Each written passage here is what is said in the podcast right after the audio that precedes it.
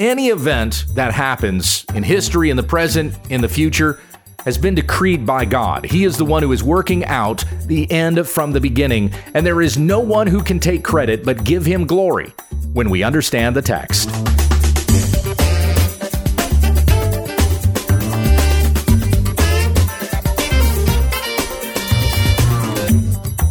This is When We Understand the Text, teaching through a New Testament book on Monday, Tuesday, and Wednesday, an Old Testament book on Thursday, and a Q&A on Friday. With our Old Testament study today, here's Pastor Gabe. Thank you, Becky, and greetings all. We come back to our study of the book of Isaiah, and today we are in chapter 41. Still in this part of Isaiah that goes from chapters 40 to 48, where God is going to put the false gods on trial, and we're going to see those first questions of the false gods asked here in this particular chapter. So let me begin by reading this first section, then I'll show you how the chapter breaks down and then look at the substance of the chapter. Here's Isaiah 41 verses 1 through 9 out of the Legacy Standard Bible. Hear the word of the Lord. Coastlands, listen to me in silence, and let the peoples gain new power, and let them come forward, let them speak. Let us draw near together for judgment. Who has awakened one from the east, whom he calls in righteousness to his feet? He gives up nations before him and has dominion over kings. He makes them like dust with his sword, as the wind-driven chaff with his bow. He pursues them, passing on in peace, by a way he had not come with his feet. Who has worked and done it, calling forth the generations from the beginning? I, Yahweh, am the first, and with the last, I am he. The coastlands have seen and are afraid. The ends of the earth tremble. They have drawn near and have come. Each one helps his neighbor and says to his brother, be strong. So the craftsman strengthens the smelter, and he who smooths metal with the hammer strengthens him who beats the anvil, saying of the soldering, it is good, and he strengthens it with nails so that it will not be shaken. But you, Israel, my servant, Jacob, whom I have chosen, seed of Abraham, my friend, you whom I have strongly taken hold of from the ends of the earth and called from its remotest parts and said to you, you are my servant. I have chosen you and not rejected you. So here's how chapter 41 breaks down. We have three addresses here. First to the coastlands, and that's verses 1 through mostly 9. I'd say 1 through 7 here. It's almost like at the very beginning, we're going to address everybody. So that's what's in reference to the coastlands. But then God focuses on Israel, addressing Israel, his child, verses 8 through 20. And then God is going to appeal to the false gods to make their case in verses 21 to 29, really speaking to the powers behind those idols. And I'll explain that when we get there. Overall, this chapter means to show to us that it is God who controls the end from the beginning. He is the one who has his hand over all of human history. Nobody is making any decisions that God has not already foreordained. God alone guides history, and he does this for his glory and even for the benefit of his people. This still pertains to us, even though we're looking at this in the context of the Jews who have been sent into exile, Jacob, Israel. Yet there are promises here, an assurance that applies to us, his church. So let's come back to the beginning. In chapter 41, verse 1, where it says, coastlands, listen to me in silence. So everybody be quiet and listen to what the king of history has to say. Let the peoples gain new power. Let them come forward. Then let them speak. Let us draw near together for judgment. So it's almost as if God is inviting everybody, whether it's all of the people on earth or even spiritual powers, angels and forces of darkness, to come together at this place, and we're going to render judgment. God has already determined these things. He alone sits as judge over everything, but he, in his grace, is giving everyone an opportunity to see what it is that he is doing. So let's all sit in judgment together. And the way that God is inviting them into the judgment is to ask them questions. And then you answer those questions.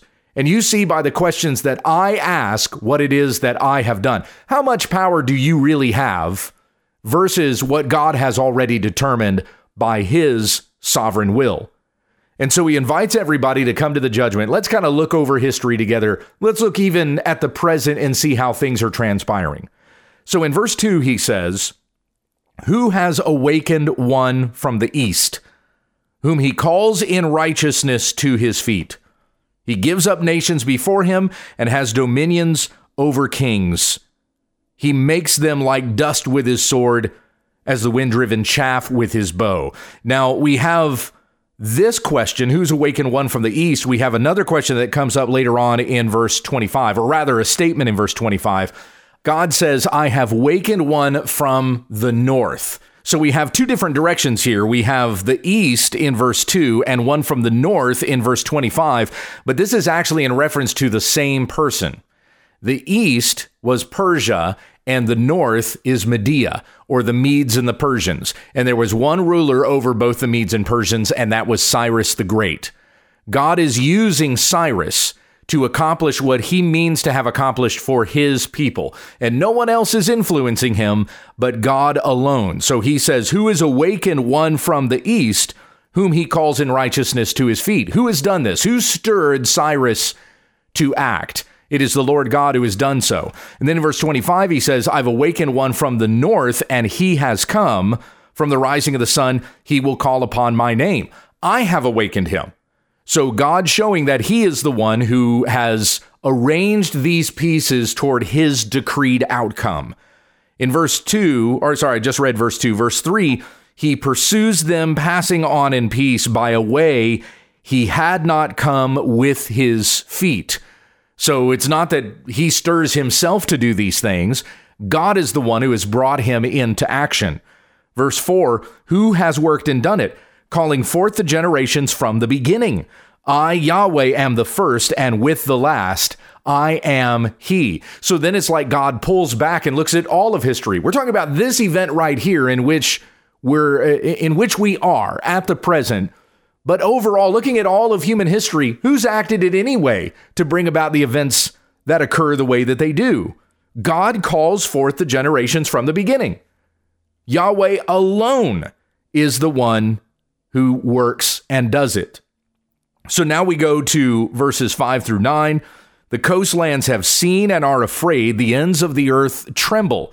So everybody outside of the Medes and Persians look upon this empire, and whatever it is that they're going to do, whatever God accomplishes through this empire is going to be done, and nobody's going to be able to come against it or thwart it. "They have drawn near and have come. Each one helps his neighbor and says to his brother, be strong." Now, this is what's going to happen for Israel, because they're going to come out of this pagan land and come back into the land of promise, the land that was given to Abraham. We have Abraham mentioned here, and they're going to come back into this place at the blessing of Cyrus, at the blessing of the Medes and the Persians. Cyrus was not a man that feared God. He did not know God. He used godly language. Like he used language that sounded like he was a God-fearer. You look at the beginning of the book of Ezra, and Cyrus says, "Yahweh, the God of heaven, has given me all the kingdoms of the earth, and he has appointed me to build him a house in Jerusalem, which is in Judah." Now, that sounds like Cyrus is speaking like a Christian, somebody who fears God. And he says, God has given me this appointment, and now I am going to give to you that you might go into your land and build your temple. He goes on in Ezra 1:3 to say, "Whoever there is among you of all of his people, may God be with him. Let him go up to Jerusalem, which is in Judah, and rebuild the house of Yahweh, the God of Israel. He is the God who is in Jerusalem."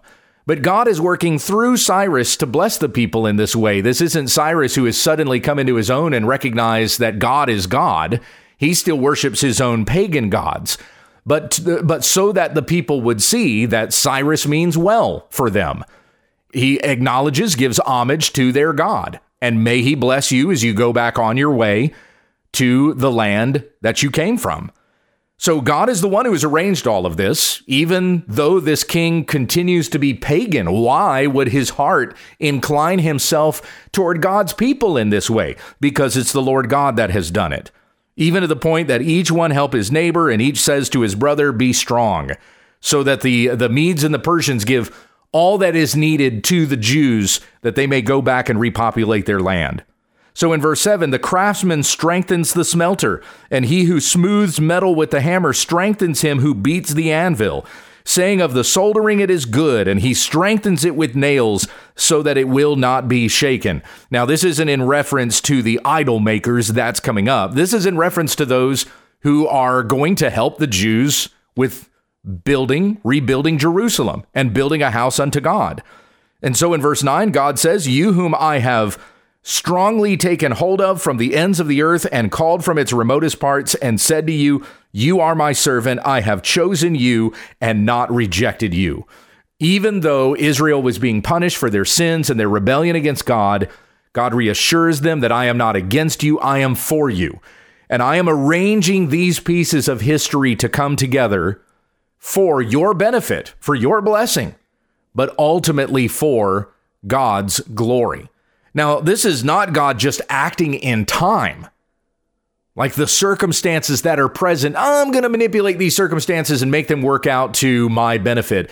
God had foreordained this from before the beginning of the world, that these things would transpire in this way. He doesn't just step in the midst of things that are happening and works it out to the benefit of his people. He has planned this from the start. Hence the statement he makes in verse 4, who has worked and done it, calling forth the generations from the beginning. I, Yahweh, am the first and am with the last. I'm from the beginning of history to the end of history. I am he, and no one else can possibly purpose these events to happen the way that they do.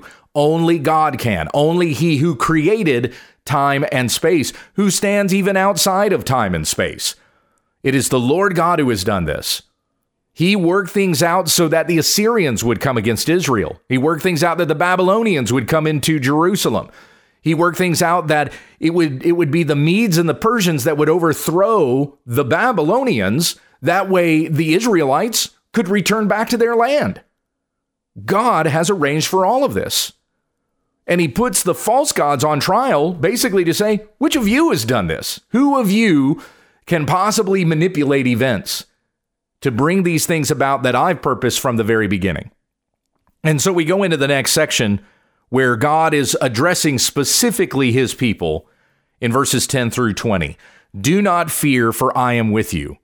Do not anxiously look about you, for I am your God. I will make you mighty. Surely I will help you. Surely I will uphold you with my righteous right hand.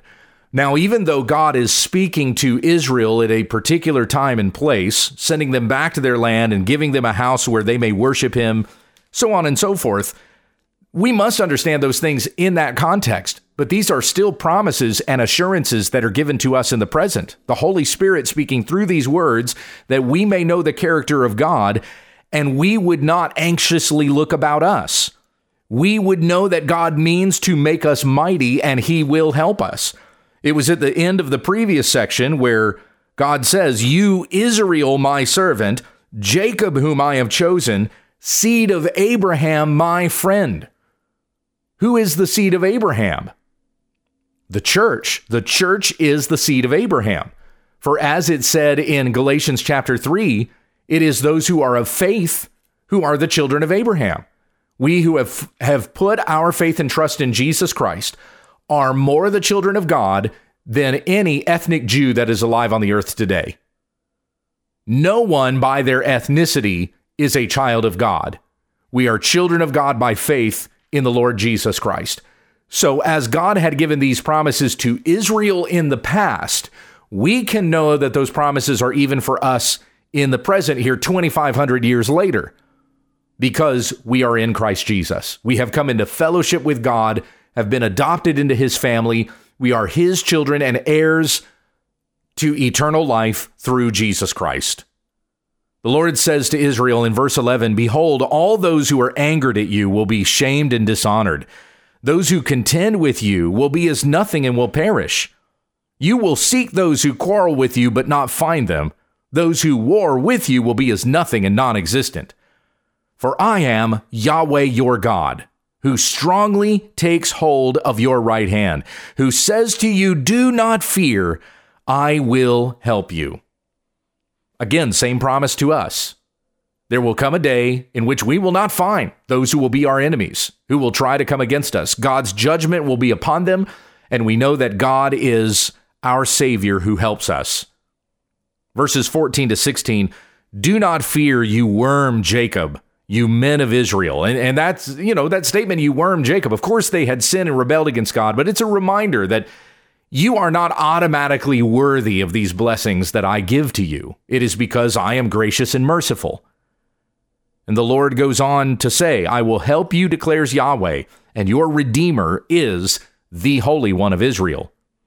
Behold, I have made you a new sharp threshing sledge with double edges. You will thresh the mountains and pulverize them, and will make the hills like chaff. You will winnow them, and the wind will carry them away, and the storm will scatter them. But you will rejoice in Yahweh. You will boast in the Holy One of Israel. So whatever you put your hands to take over, you will be successful at it. And it won't be to your glory, but to God. You will boast in the Holy One of Israel that he has given these things to you.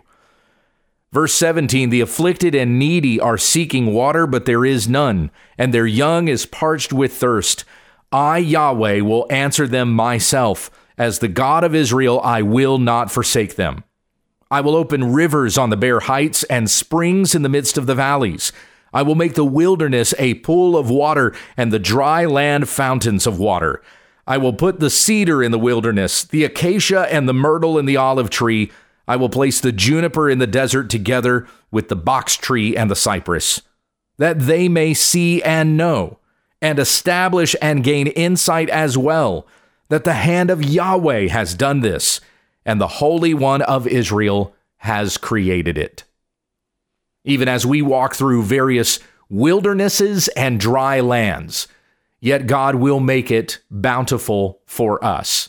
As said in Romans 8, we are more than conquerors through him who loved us. We can take even the most difficult of trials and use it to our sanctification and to the glory of God, because it is God who does this, who works in these events for our benefit and for his glory.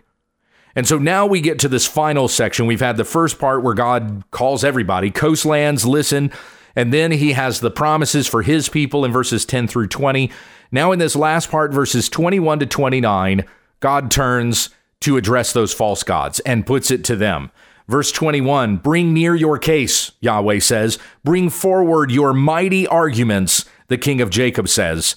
Let them bring it forth and declare to us what is going to take place.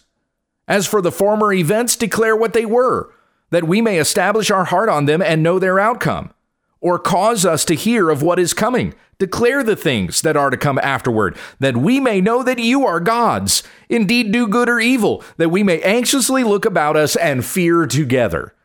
So God is putting the false gods on trial to show that he is the one who has arranged these things. Which of these other false gods have brought these things about?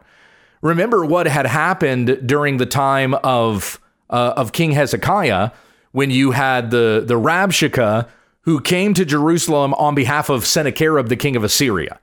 And they had tried to intimidate the Jews by saying, God is not with you, and he doesn't have the power to work these events. He's not going to save you. You need to come to us, and then the king of Assyria will give you all of these lands and help you prosper and all of this kind of thing. So remember, there was that blasphemous statement that was made about God by Sennacherib, sent by the king of Assyria. And what did God do? He struck down over 100,000 Assyrians by his own hand. And so the way that God is addressing now the people of Israel, it's so that they, well, addressing the false gods rather, but it's so that the people of Israel will see these false gods don't manipulate events and bring them about. In fact, it was the hand of a carpenter that brought these idols about. So how can they be the ones to work things out from the beginning to the end? So God goes on to say of these false gods, behold, you are nothing, and your work is non-existent. He who chooses you is an abomination. I have awakened one from the north, and he has come. This is verse 25 now. I've awakened one from the north, and he has come. Another reference to Cyrus. Again, as I said earlier, the east representing Persia and the north representing the Medes. So you have the Medes and the Persians. From the rising of the sun, he will call on my name, and he will come upon officials as upon mortar, even as the potter treads clay. And we see that's what Cyrus does at the beginning of Ezra and at the beginning of Nehemiah, working things out that the people may return to their land and build a temple. Verse 26, who has declared this from the beginning that we might know, or from former times that we might say he is right? Surely there was no one who declared. Surely there was no one who caused those words to be heard. Surely there was no one who heard your words. God saying of the false gods, because the false gods are mute. They don't say anything. Now, even though God is speaking as though unto idols, he's still addressing the powers that are behind those idols. And that is the manipulative work of Satan in the hearts of sinful man. And so going on to say in verse 27, formerly I said to Zion, behold, here they are, and to Jerusalem I will give a messenger of good news. But I look, and there is no one, and there is no counselor among them, who, if I ask, can respond with a word. Behold, all of them are false. Their works are non-existent. Their molten images are wind and utter formlessness. Now, that statement in particular is in reference to those who make the idols. So remember, the Jews had betrayed God. They had disobeyed him and had built gods or temples on the high places and worshiped false gods. And so God brought the Babylonians against them to punish them because of their rebellion and their idol worship. Yet he has shown mercy to the descendants of Abraham. And that's the address you have in verses 10 through 20. It's the same as what God said to Moses. I will have mercy on whom I have mercy, and I will have compassion on whom I have compassion. So it is God who has done this, not because Israel has earned it. Where are the messengers among Jacob who can say, this is what we have purposed? We are the ones who have arranged that this might happen. And these gods that we have formed, they are doing it for us. Well, where are they? Let one of them step forward and say, I predicted this from before, and none of them can do it. So that the people will see God is merciful, and he is the one who has delivered them, and he had planned this from the beginning. Who in the world could have turned Cyrus's heart to be a blessing upon God's people, but only the Lord, and had done so that it would be through the Medes and the Persians, overthrowing the Babylonians, that God's people would be set free. Once again, setting God's people free. We have been set free from the bondage of sin and death. And there is no one who can purpose this for us. It is God who has done it. No one can tell us our future, but the Lord alone. And we have the future written down for us in the pages of Scripture. There are so many Christians out there today who will resort to listening to false prophets. The people of Israel did it, and there are professing Christians today who will do it. They will listen to false prophets say, Trump is going to win the 2020 election.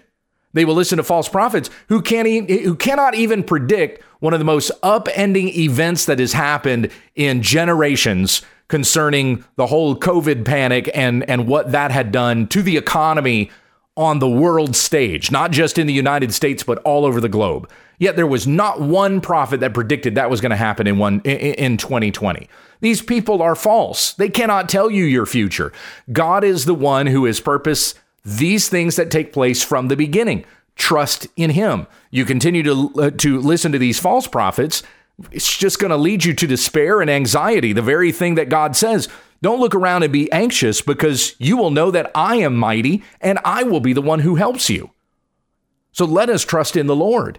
And whatever circumstances or occasions come our way, these are things that would make us draw all the more near to God and trust him, that he is sovereign, he is in control over this, and he will deliver us with his mighty right hand. Do not trust in men. Do not consider their devices. Trust in the Lord God. Know that your sins are forgiven by faith in Jesus Christ, and you have been made a fellow heir of his eternal kingdom. All of these things will pass away, but God and his promises remain forever. Let's finish there with prayer. Heavenly Father, we thank you for what we've read here in Isaiah 41. And as you had promised to your people in the past, so we know that you mean good for us, even in the present and for our futures. So let us put our trust in you, though the whole earth may give way and we be exiled into somebody else's possession, just as Israel came into the possession of the Babylonians and then the Medes and the Persians. We're exiles, we're strangers here on the earth, but may we continue to look toward our eternal home with you in glory. We continue to hold fast to those promises, not the promises of earthly prosperity, but a promise of heavenly life. Seeking first the kingdom of God and your righteousness, living in holiness in the present day, and all the things we need, you will give to us as well. It's in Jesus' name that we ask these things. May his name be glorified in the nations today. Amen. For more about our ministry, visit us online at wwutt.com.